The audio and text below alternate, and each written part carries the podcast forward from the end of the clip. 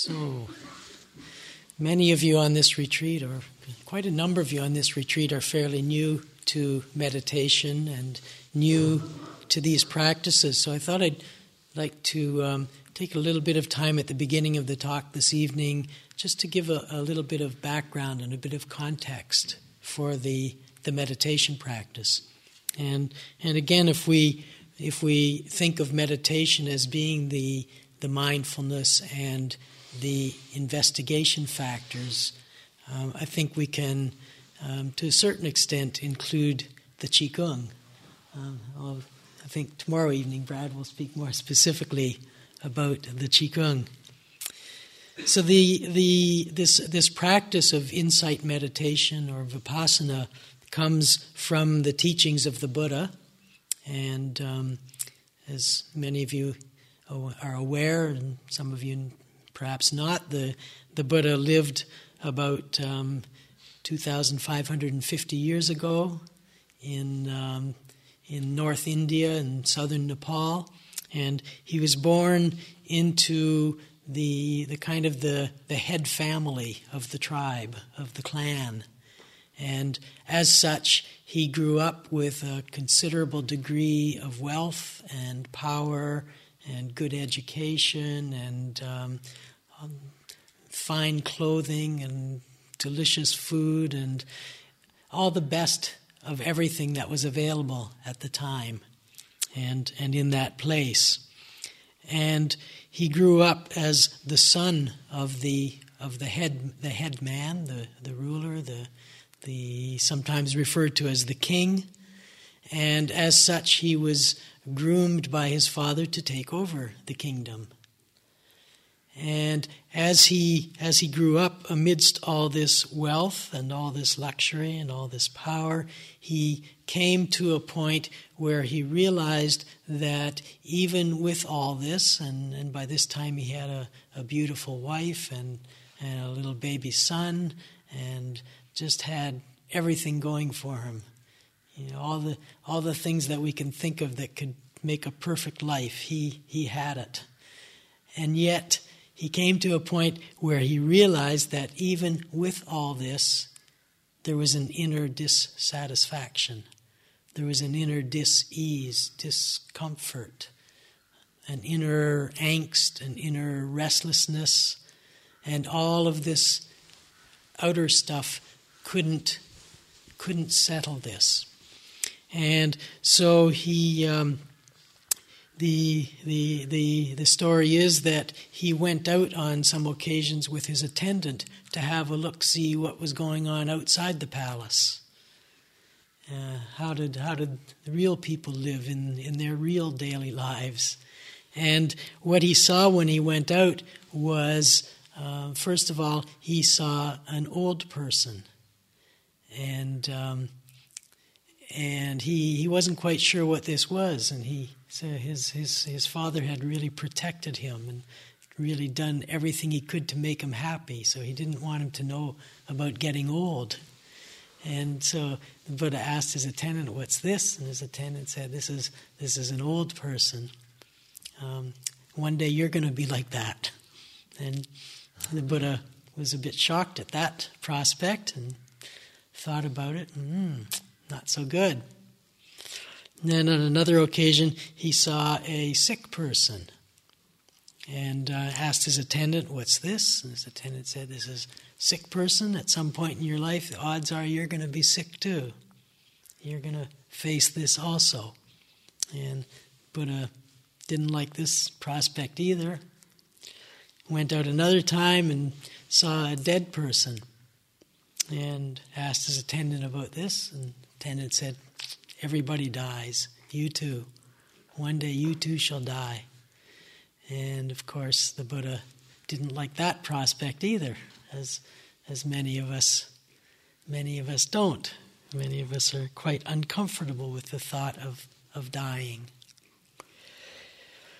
And then, um, so the Buddha was reflecting on all this, um, all these horrible things that were going to happen to him, and reflecting on his life in the palace, and he went out one more time with his attendant, and and on this this fourth excursion, he saw um, what's, what's referred to now in, in India as a sadhu.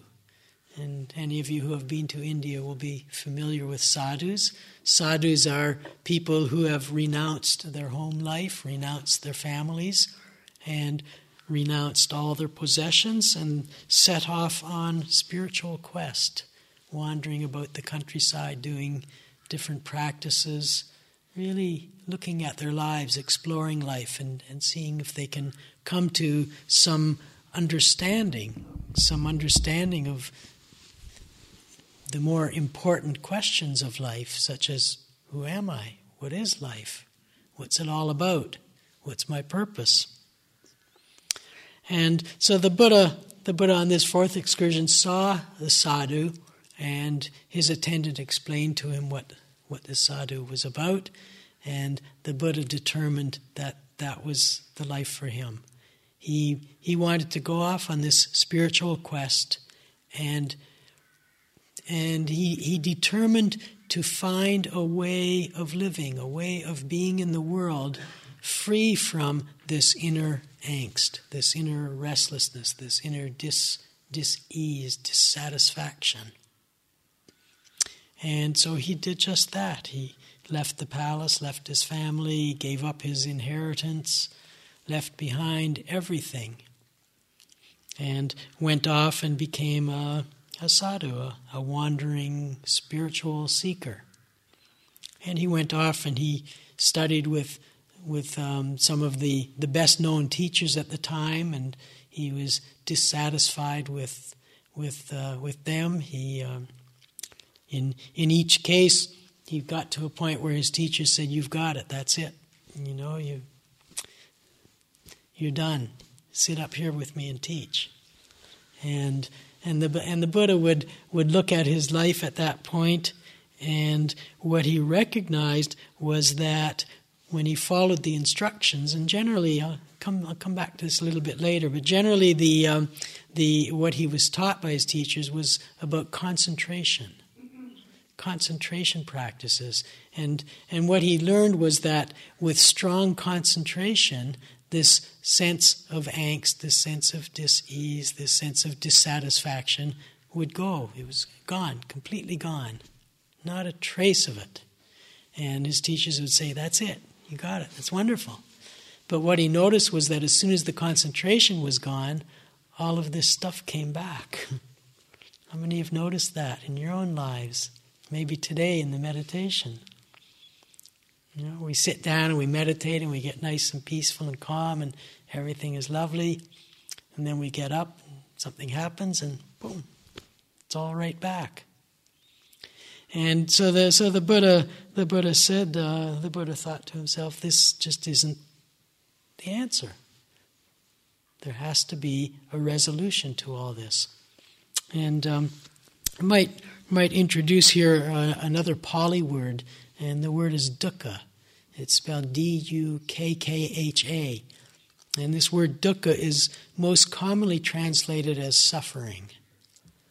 And um, and certainly, suffering is, a, is an aspect, or what we consider to be suffering is an aspect of dukkha. But the, the broader meaning of dukkha is just this inner angst, this in, the, the inability to be at rest and to be at ease in life. It's basically wanting things to be different than they are. Has anyone not experienced dukkha at some point today? wanting things to be different than they are, not being able to be completely at rest in life, completely at ease in life, just as it is. And that, that restlessness and, and so often the, the compulsion and the drive that gets stirred up in us to get something else to be something else, to become something else, or to get rid of something. All of that is dukkha. And and the Buddha, when he set off on his quest, his his his his goal was to know the ending of dukkha, to eradicate dukkha from his life. And so he recognized that with these concentration practices, when he was concentrated, the dukkha was gone, but as soon as the concentration was gone, dukkha came right back. And so he, he set off initially with, with five friends and then on his own to, to really look into this, to really explore this and, and see what he could come up with, what understanding could he come up with.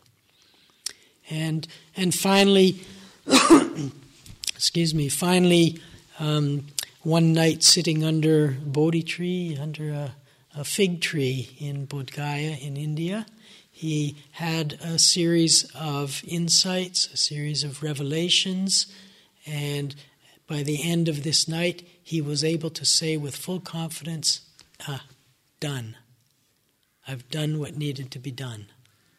I've, I've arrived at, I, I know, I know, I know the ending of dukkha. And um,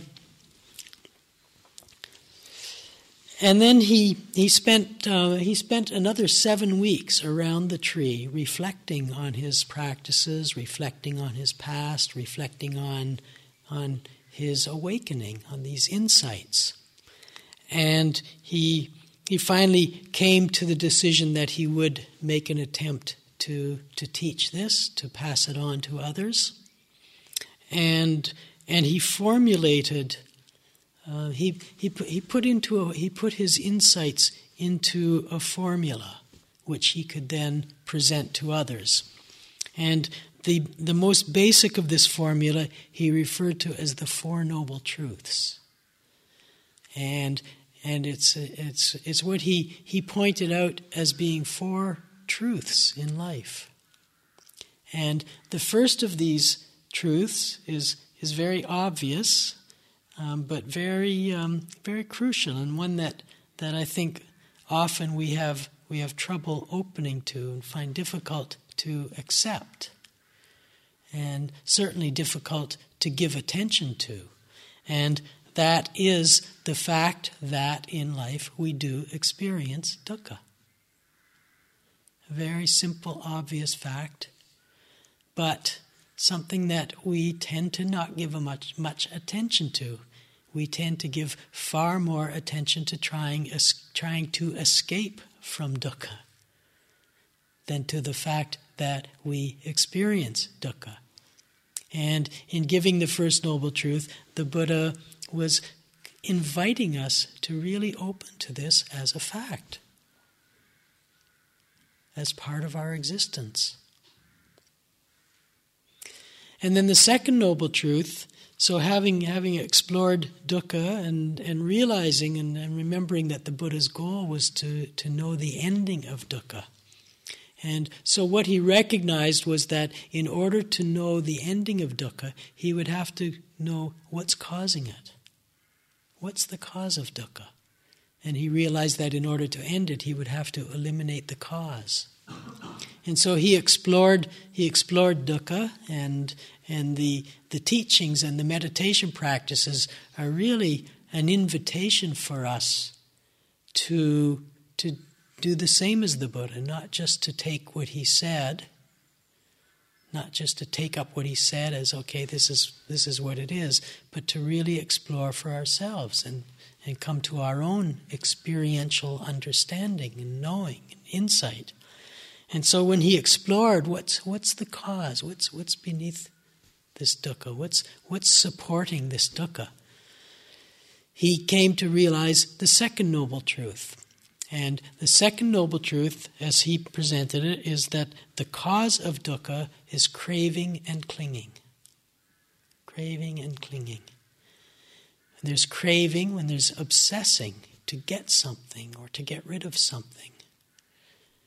When there's the, the, the clinging, the holding on, holding on to something, holding on to anything, holding on to um, objects, you know, getting attached to objects uh, holding on to other people, relationships, clinging, uh, um, holding on to ideas, opinions, views, beliefs, imaginations, holding on to anything where there's clinging, the Buddha recognized there is dukkha. Because where there's where there's clinging, there's there's tightening, there's holding. There isn't freedom. There's no freedom in clinging. So the cause, the second noble truth, the cause of dukkha is craving and clinging, holding on, attachment, grasping, being attached to, identifying strongly with. And then recognizing this, seeing this, seeing this in a way that for the Buddha there was the ability to just release that hold, to let go. In the letting go, in the letting go comes the third noble truth, and the third noble truth is the ending of dukkha. And so, with the third noble truth, the Buddha came to know the ending of dukkha. Just in that very simple releasing. And then the fourth noble truth arose out of his reflections after knowing the ending of dukkha. And the fourth noble truth is a path. The Buddha referred to it as the Eightfold Path. And it's a path with eight aspects to it, which of course are, it's not a, a, linear path where you do one step and then the next and then the next. It's, it's eight aspects that, that all interact with one another and all affect one another. And this, this eightfold path is, um, is conveniently divided up into three sections. Um, so, just for purposes of remembering and, and for purposes of studying and for purposes of practicing and applying the path in our lives, is divided into three sections. And the first section is, is aspect of wisdom. Aspect of wisdom. And the aspect of wisdom includes an understanding, a degree of understanding that yes, there is dukkha in life, and yes, it is caused by craving and clinging, and yes, there can be an ending of it. And and and the wisdom, I think I think for most of us, it's it's that wisdom that brings us on retreat. I think for most of us, the reason we come on retreat, whether we're really conscious of it or not, the reason we come on retreat is because there is some awareness of dukkha in our lives. And there is the wish to explore it and to end it. The ways that we, the ways that we go about this aren't always the most skillful or the most fruitful, but, but we have that wisdom. We have that wisdom and and the the meditation practices and the the exploration builds on the wisdom that we begin with. And hopefully the wisdom grows and grows to the point that we truly do know the ending of dukkha. So the, the so this wisdom aspect has this this aspect of, of understanding that yes there is dukkha and it has a cause and there can be an end to it and then the other aspect of the wisdom section is the intention, our intention. And I'm not going to go into it now, but I just want to throw out that it's really helpful, I think, at times to reflect on our intentions in life. What's our intention? And sometimes, sometimes on retreat, we can get kind of down, we can get kind of disheartened, we can get frustrated, we can feel, oh, it's not working, I'm not getting anywhere. And if you, if you, if you get into that, what I would suggest is just stop and take some time just to reflect on what's your intention in being here. And sometimes just the reflection on that can be a reminder of what it is that brought you to the retreat or what it is that brought you to meditation. And that can help to, to kind of revitalize and reinvigorate the practice. So, this is the wisdom aspect. And um, the second, the second of the of the three of the three groupings within the Eightfold Path is the morality aspect the ethical aspect. And it really very much has to do with how we are in the world. And, and it consists of three parts right speech, right action, and right livelihood. So, this, the second part of the path is really giving attention to our speech, to our actions in life, and to our livelihood. And, and really important to remember this, and, and with this to, to remember and to, to keep reminding ourselves that, that the path isn't just meditation. It's not just the formal meditation, the sitting and being on retreat. But the path really is a a moment to moment, every day undertaking. It's really about giving attention to our lives from moment to moment. And the, with this second aspect, speech, action, and livelihood, the, the main guidance for this comes from the five precepts. And the five precepts are very much included in this, this ethical aspect, and the ethical aspect is um, is almost completely encompassed in the five precepts. Okay, so the so this uh, this this everyday aspect of the path and and the application of the precepts as part of the path is very important. And then the third of the the third the third part is the meditation aspect. And of course, this is what we're mostly concerned with on retreat. And this meditation aspect, again, has three parts to it. And one of these three parts is mindfulness. Okay, so mindfulness as, as one one of the eight parts of the Eightfold Path. And I spoke a little bit about mindfulness this morning, and we'll be speaking more about mindfulness during the retreat. So I'm not going to, I don't want to go into that so much right now. Um, another part, a second part of this, of the meditation aspect, is concentration. And I just want to briefly mention concentration because um, very often the view, very commonly, the view of meditation is very much tied in with concentration. It's very common for, for, for people to come on retreat, and, um, and even though you know, first couple of days I won't even say the word concentration, let alone giving any, give any instructions about concentration, inevitably people will come and say, My concentration is no good. I can't concentrate. I'm just not able to concentrate.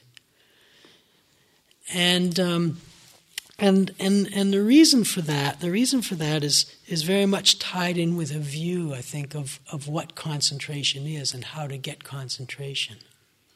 And there's there's very commonly the idea that that meditation is a kind of concentration, and it's about fixing the attention fixing the attention on a single object such that the attention just stays fixed on that and nothing else enters consciousness.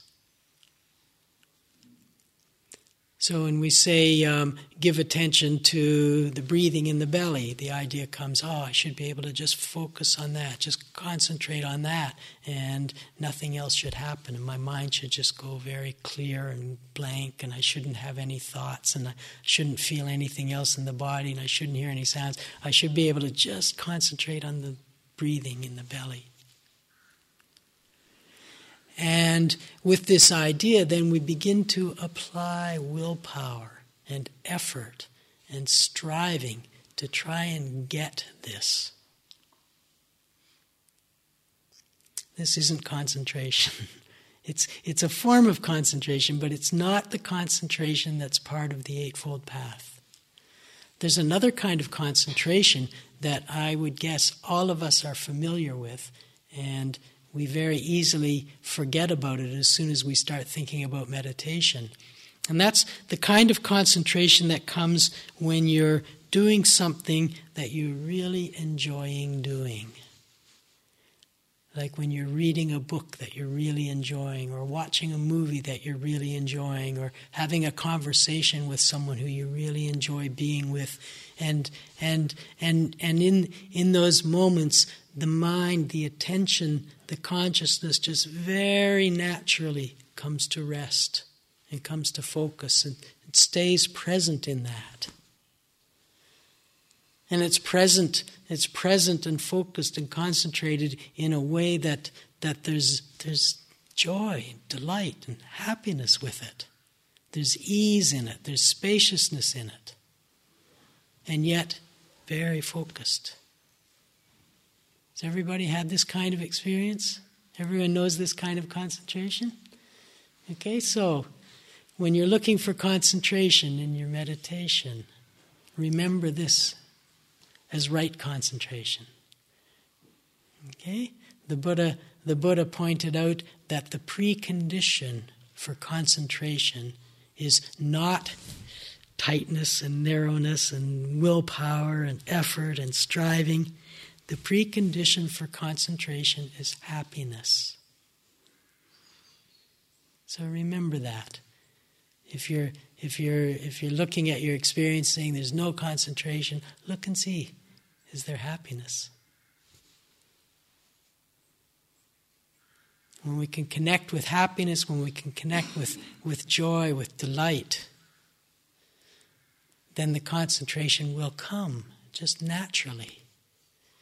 And this is, this is very much affected by this, this factor that, that Brad and I have both referred to of investigation or interest or curiosity. The more interested we are in something, the greater the likelihood of happiness with it, and the greater the possibility of that concentration that just settles in effortlessly. Okay, so, so remember this with concentration. And the third, the third part, the third part of this meditation aspect is right effort. Effort. We've um, we've kind of eff- emphasized today, and, and there's a tendency on retreats to emphasize effortlessness. And the reason for this, the main reason for this is, is because most of us are already pretty good at effort. We're well trained at making effort. We, get, we give ourselves lots of practice at making effort. And we're, we're taught that making effort and trying harder is the way to achieve or to accomplish anything. And we tend to bring that to the meditation.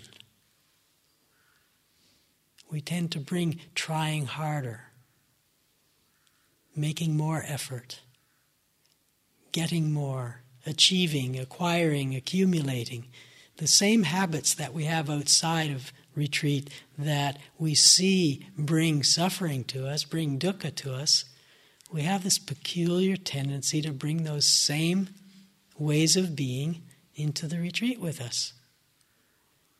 And instead of applying it to our jobs or to our studies or to our family life or to sports or whatever, we apply it to meditation. And we see it brings dukkha. And so, because we're so skilled at that, and because the, the wish, the wish is not to bring more dukkha on ourselves, but to know the ending of dukkha, the emphasis tends to go more to effortlessness, to settling, to relaxing, to calmness, to spaciousness and allowing. But this one aspect of the path is right effort. And it's pointing out that at times effort is needed. Effort is important, it's necessary. The difficulty is kind of finding a balance. What's, what's right effort? Our tendency, our tendency is to go to extremes one extreme, and actually the, the Buddha pointed this out in his very first discourse. He, he pointed out how our tendency is to go to extremes. And he said, What I'm offering is the middle path, the path that doesn't go to the extremes. And so, with effort, our tendency is to go to one extreme of just uh, bearing down and striving and striving and struggling and trying to get and getting caught up in all of that. Or the other extreme of just, oh, just let it be. Uh, I'll just sit here and just let it be. Whatever comes, I just let it be. You know, dullness and drowsiness come, I'll just let it be. Restlessness comes, oh, I'll just let it be. And just, you know, just move whenever I want. Uh, you know, discomfort comes, oh, I need another cushion, I'll just go and get it. Or, oh, I need a chair, I'll get it. Or, oh, I need to walk, I do that. And just going to that extreme of just letting be and acting from that. So, what's the middle path? What's, what's the middle path? A couple of days ago, Brad and I went for a walk along the coast, and um, and I was watching the birds, and it was it was really beautiful watching the birds just soaring on the wind, on the air currents, just wings outspread, and just completely effortlessly, just floating and soaring. It was really wonderful to watch this effortlessness, and it, it made me think of the meditation, how, you know, at times the, we get into the, the body mind gets settled in a way that there's just a tremendous clarity and wakefulness, alertness, and, and sense of presence, and it's just completely effortless, it just flows along. You know, people talk about being in the flow or being in the zone. And, and sometimes we experience that, and it's like the birds just soaring on the, on the currents. And I kept watching, and I noticed, I was watching this one bird, and I noticed that every now and then, just the tip of the wing would just kind of, just a little flicker of the tip of the wing. The bird would be soaring, and it would just go, and then the other wing would just go, and keep soaring, and a little bit later, just. this is right effort. okay? This is right effort. It's just just the amount of effort, just what's needed, just to keep the balance, to keep the steadiness. And then I noticed that every now and then the bird would have to flap the wings and a couple of flaps and up it goes, catches another current, and soars. So, right effort is, is applying the right amount of effort. It's a skillful use of effort so that we don't get drawn into the struggle and the striving. And we also don't sink into the just let it be, let it be, just be. You know, we, we, get, we very easily get into these dualities of being and doing. And we see ourselves as in our in our lives outside of retreat as being very much doing, doing, doing, which is what they what it is very often, is just doing, doing, doing. And then we come on retreat and all of a sudden we stop and we say, oh, okay, I'm just gonna be. Just be. And then all of a sudden we feel so much tiredness. The tiredness of all the doing starts to show. And being means sleeping, just nodding off. This is, but this, this is not being. this is not being. So, so this, this balance of, of being and doing, the, the wise and skillful application of effort. And it's, it's, not, it's not an easy thing. It's not an easy thing. It really takes, I think it really takes a lot of awareness and a lot of experience, too. You know, we, we, we, give it, we give attention, and the more we give attention in the meditation, the more we can start to get a sense of when we've gone too far with the effort, or when we've gone too far with the effortlessness. Yeah, so, so give attention to give attention to experiences through the day today. So, so how many how many have experienced a lot of dullness and tiredness today? most most of us most of us have, have had that. So, how have you been with it? How have you been? What's what's the response to dullness and tiredness? You know, has it been just to sit here and just just nod off, you know. I mean, the, the dullness and tiredness comes, and you just kind of sink and then get that jerk back up. uh, or has, has the or has the response been, oh, I'm just so tired, I, I, I just have to go and lie down and have a rest, have a nap? Or has the response been, oh, I have to just try harder, I have to really sit up straight and really and open my eyes and just really, really make effort to keep awake? That's what I'm here for. I'm here to wake up. Tendency to extremes. Tendency to extremes. So, so what, what might be wise effort? So I think, I think wise effort might be, first of all, giving some attention just to the tiredness. Just to bring attention to the experience of tiredness. How does it feel in the body? How does it affect the breathing? What is tiredness? What is it that I'm calling tiredness? How do I know I'm tired? So bring, bringing, bringing some interest, just bringing interest to the fact of tiredness, bringing this investigation factor. This can be a form of wise, skillful effort. You know, so you're not, not trying to get rid of the tiredness, not denying it, not pretending it's not there, and also not just sinking into it. But give it attention. This is what is. And so we open to it, we give it attention. And as supports for that, as supports for as supports for that giving attention, we can of course open the eyes, we can um, have a little bit of a stretch, we can um, stand up. Um, one little trick that I use sometimes is I'll just put my fingers like this. You know, just lock my fingers together and and sit like this and just the pressure of the fingers against each other can be just enough discomfort to bring up a little bit of energy and then I can look at the tiredness. And sometimes it's, it's, it's amazing how just taking interest in the tiredness and giving attention to the tiredness the tiredness starts to go. Just that interest brings up an energy. And the tiredness is dispelled. Sometimes not. Sometimes give attention to the tiredness and it's just tiredness. Try standing up, try the, the finger trip, the trick, try opening eyes, try going for a quick walk outside, then come and sit down and it's still there.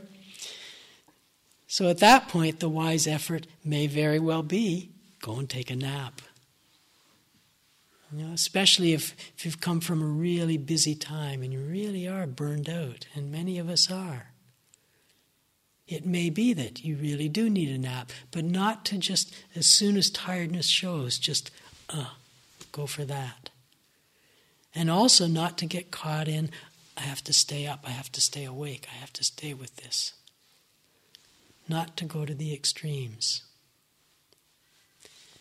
Restlessness is another one. How many experience restlessness today, either of body or of mind? How many experience both, tiredness and restlessness? yeah. So so restlessness is another one. And with restlessness, you know, there can be a, a tendency to try and just, okay, I'm just gonna sit still. Hmm. And just apply that that striving, that effort, that struggle, that willpower, just, I'm just going to stay still no matter how restless I feel. That's one extreme. The other extreme is just, oh, oh another pillow, oh, another cushion, oh, oh, go for a walk, oh, stand on my head, oh, do some yoga, go for a jog, just you know, just, um, oh, just think about everything I have to do. Mental restlessness. Just, you know, just let it go on. So that's, that's the other extreme. So, middle path. Middle path. And again, the middle path, I, I, I think, begins with looking at it, giving attention to it. So there's restlessness of body. Where is it in the body? Is the whole body restless? Is it everywhere? Is my baby finger restless? Is my nose restless? Are my ears restless? What is it I'm calling restlessness? So again, just bringing that attention to it, and, and again, bringing attention in a way that it's not rejecting or denying or trying to get rid of it. It's not trying to change it, it's not trying to do anything with it. This is the effortlessness aspect. Not trying to do anything with it, but just that little flick of the wingtip to be present with it and really allow for an opportunity to open to that. And sometimes in that in that opening to it and giving it attention, sometimes it just dissipates. When we can give attention in a way that we're not holding on to something. And often with restlessness, that's what's happening. Often with restlessness, there is a holding on to something. Just give it some attention and see. But in the absence of that, in just just releasing and just allowing the restlessness just to be. We see that out of conditions it arises, and out of conditions it passes away, just like the breath arises and passes away. Okay, so so we give attention, really giving attention to our experience, to our actual experience, and bringing interest, bringing this curiosity, bringing this investigation to it. And just that, just that act of bringing interest to it is wise effort. Right, effort. Okay, so effort, and and of course the place for effortlessness and, and, and with wise effort, effort and effortlessness aren't so far apart. They're not as far apart as they as they may seem to be. With, the, with our minds, we can really divide them up, and effort is really about struggle and striving and trying to get, trying to get rid of. And effortlessness is really about just, just being and they can seem very far apart. But with right effort and right effortlessness, they're not so far apart. They're both right down the middle. Okay, so this is very briefly, this is the, the Eightfold Path. And, um, and real encouragement through the day, whether it's in the sitting or in the Qigong or at any time during the day. Perhaps, perhaps some, some recall, some remembering of these aspects of the Eightfold Path. And just to see, okay, how does this apply? How can I apply this skillfully right now? And I just want to um, just briefly mention, I'll speak more about it tomorrow, but I just want to briefly mention um, a factor, a quality that is very much a support for mindfulness, for effort, for effortlessness. It's very much a support for the, the whole process of investigation, of inquiry. And that's um, in, in, in Pali, in the, the Pali language, the word is metta, M E T T A. And metta it's uh, most commonly we see it translated as loving kindness. But the, the actual, the first dictionary translation of it is friendliness. And I really can't overemphasize the importance of metta, the importance of friendliness in the practice, in the meditation. When, when friendliness, when friendliness is present, when metta is present, the, the, the, any effort almost naturally goes to right effort, to skillful effort. And effortlessness also will tend to go to skillful effortlessness. Metta friendliness is a real support for mindfulness. It's a, it's a, a tremendous support for calmness. Because metta, that, that quality of friendliness, allows us to stay present with and to stay open to what is. And so metta also becomes a tremendous support for insight, for understanding. So tomorrow afternoon in the in the guided sitting we'll we'll explore metta more more thoroughly, more more closely. Um, but but really encourage you through the rest of the evening and through tomorrow morning to just from time to time remind yourself, ah, friendliness. And just see is in this moment is friendliness present toward myself? Is friendliness present toward this pain in my knee? Is friendliness present toward this tiredness?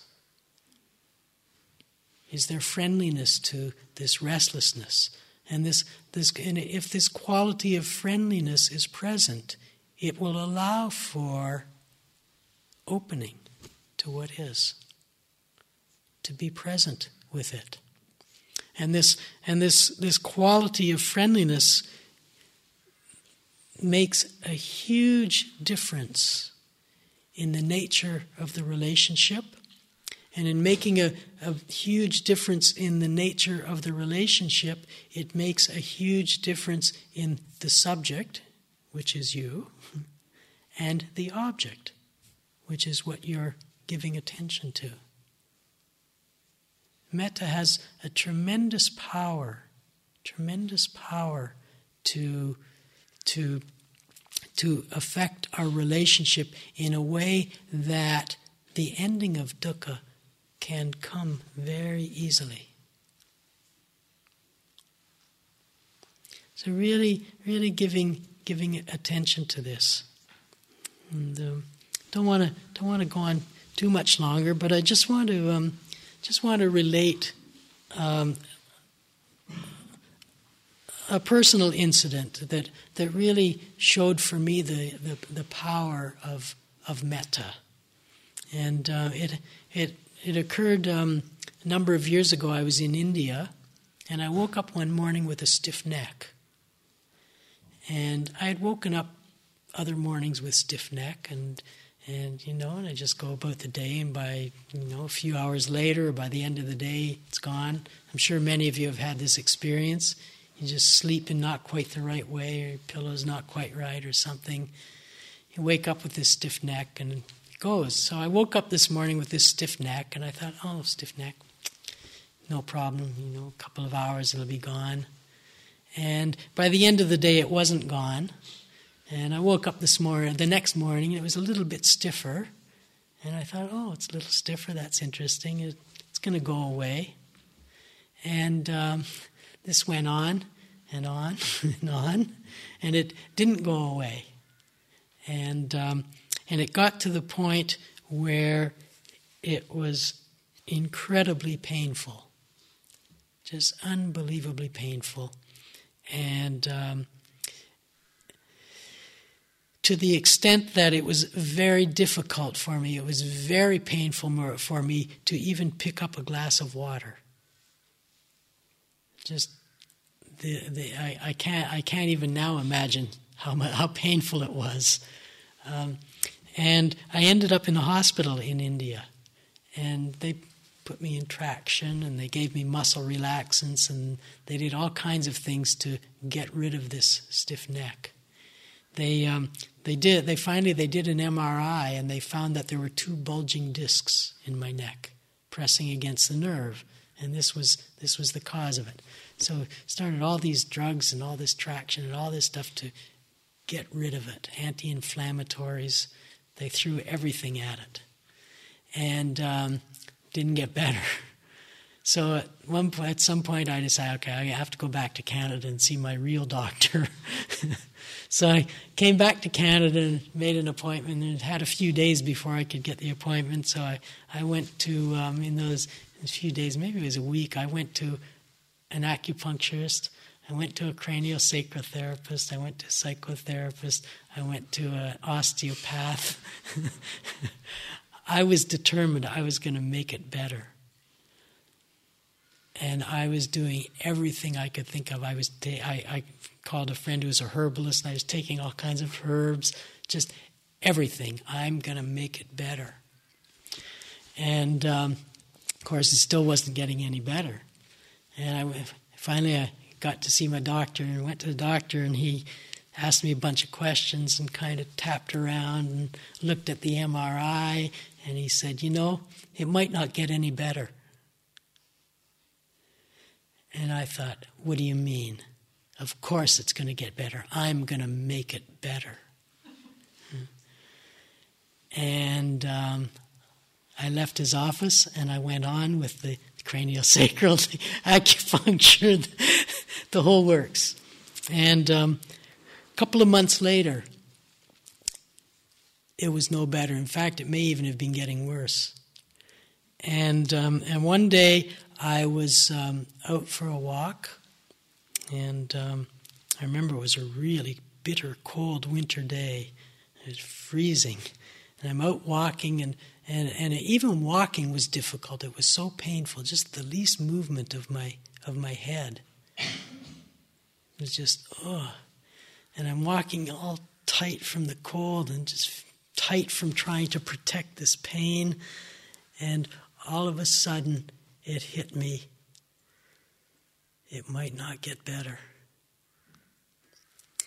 And um, and it hit me in a way that was different.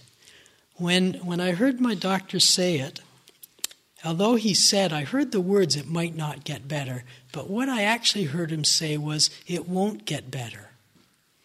And I took on the challenge. I was going to prove him wrong. I was going to make it better.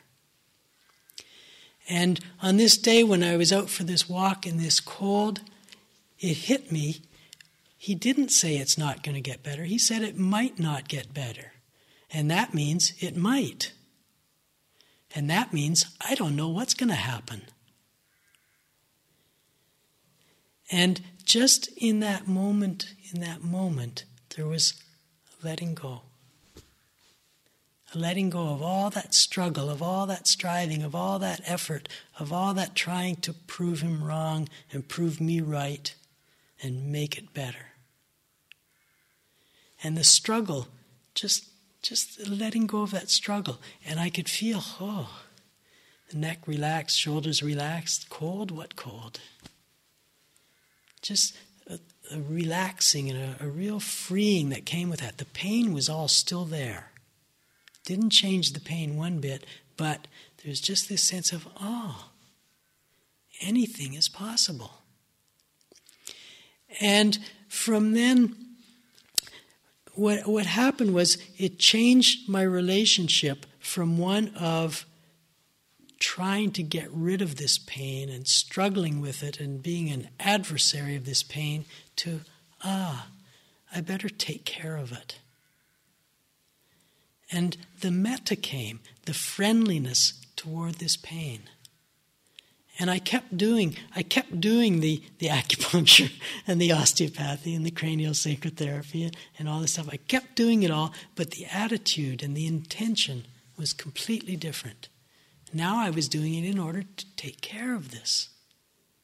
It was, I was being friendly and kind to the pain.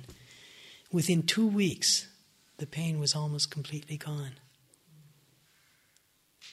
It's just magical, just, just from that act of just letting go and being friendly, bringing in the metta, bringing in the kindness.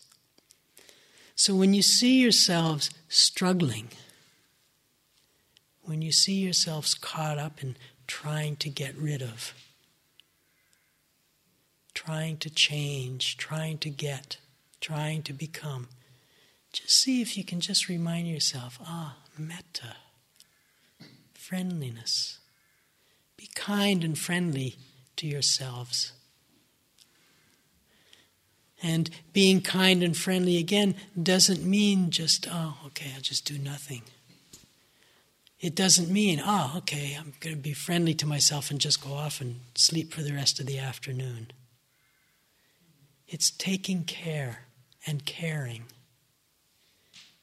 Okay? It doesn't mean inaction, and it doesn't mean struggle and striving. It's the middle path, taking care.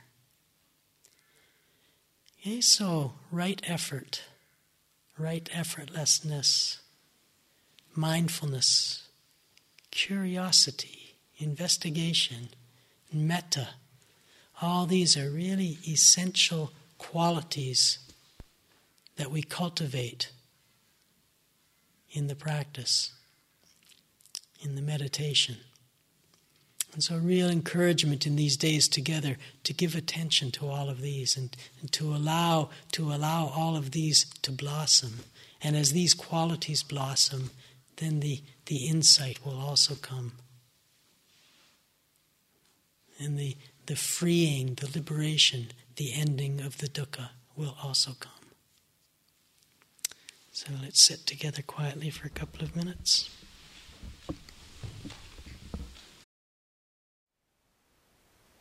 Thank you for listening. To learn how you can support the teachers and Dharma Seed, please visit dharmaseed.org slash donate.